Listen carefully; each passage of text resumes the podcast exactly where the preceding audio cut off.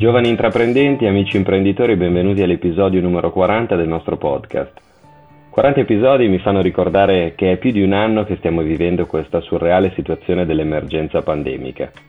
Surreale sì, ma con concretissime conseguenze purtroppo. Delle conseguenze economiche, sociali, imprenditoriali abbiamo già parlato diverse volte e di certo ne parleremo ancora. Oggi però mi piacerebbe guardarci dentro e condividere una riflessione sulle conseguenze che tutto questo ha nella mente, nella psiche e nella vita delle persone. Dalla DAD allo smart working, dal distanziamento sociale all'impossibilità di uscire o viaggiare come si faceva prima.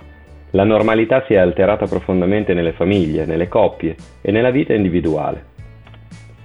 Il periodo intorno ai 40 anni, al picco dell'impegno professionale con crescenti carichi familiari, lato genitori o figli o partner, è una fase spesso complicata. Ma cosa ci sta succedendo dentro la anormalità della pandemia? Come si fa a tenere insieme tutto, se non proprio felicemente, almeno costruttivamente? Si può riuscire come prima, anzi più di prima? Lo chiedo ad un esperto, Walter Alberto Cericola, counselor certificato Asso Counseling che ho sentito fare una riflessione molto interessante a proposito ad un evento dei giovani imprenditori di Confcommercio Varese. A lei la parola. Il mio più caro saluto a tutti voi, ringrazio il Presidente Colzani per avermi coinvolto in questa iniziativa che rappresenta a mio parere un una meravigliosa risposta a quello che è la grande sfida eh, del Covid.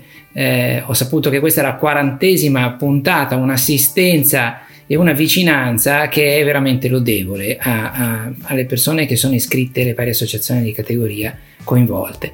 E allora eh, entro nella, nel dunque di quello che può essere l'effetto dello stress, o meglio lo distress eh, Covid-19 correlato. Innanzitutto definiamo che cos'è lo stress. Lo stress è una risposta naturale dell'organismo alle condizioni ambientali per mantenere la propria vitalità. E questo che cosa significa? Significa che ognuno di noi alla mattina si alza, la temperatura esterna è differente da quella corporea e ha delle reazioni fisiologiche per mantenere eh, il proprio stato vitale. Ecco, questo però lo facciamo tutti i giorni anche quando pensiamo, quando dobbiamo affrontare le nostre sfide e tutto questo richiede delle modificazioni da parte del corpo in termini fisiologiche che quando portate a lungo termine e in modo continuativo possono comportare danni anche gravi alla salute. Dobbiamo quindi distinguere l'eustress, che è quello che ci stimola tutti i giorni, che ci fa venire voglia di vivere, che è quello che proviamo quando siamo innamorati, quando facciamo qualcosa di positivo, che ci carica, ci nutre, anche quando giochiamo e eh, la differenza col protrarsi di quello che è la sensazione negativa che invece abbiamo nel momento in cui dobbiamo pensare a una burocrazia eccessiva, alle difficoltà della famiglia, piuttosto che in situazioni e contesti che richiedono a noi uno sforzo e una resistenza. Ecco, il Covid-19 da questo punto di vista ci ha posto degli scenari completamente diversi e già di per sé un cambiamento così intenso di abitudini eh, comporta un possibile distress. Eh, un punto chiave però è che non è tanto eh, l'evento quando non fosse una minaccia alla vita, ma l'interpretazione che del fenomeno noi abbiamo.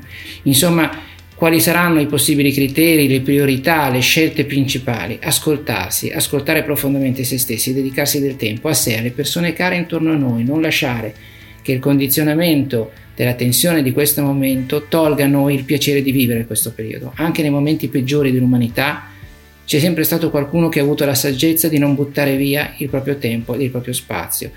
Le difficoltà economiche che sicuramente gli imprenditori, le persone che hanno una posizione, economica, una posizione di rilievo nell'ambito lavorativo e possono sentirsi meno sicure in questo periodo, potranno anche eh, valutare la qualità di vita e l'importanza della propria vita. Il virus passerà, sicuramente questo sarà un ricordo, come i nostri nonni raccontavano a noi la prima e la seconda guerra mondiale ma di sicuro dentro di noi avrà lasciato qualcosa di estremamente importante. Starà a noi decidere se saranno solo valori negativi o se questa è stata una sfida vinta anche con una maggiore saggezza. Rimango a disposizione per chiunque voglia pormi domande anche via mail, mandatele pure alla segreteria, io avrò il piacere di rispondere a voi il più presto possibile. Il mio più caro saluto a tutti voi e un ringraziamento ancora per avermi coinvolto in questa iniziativa. Buona giornata.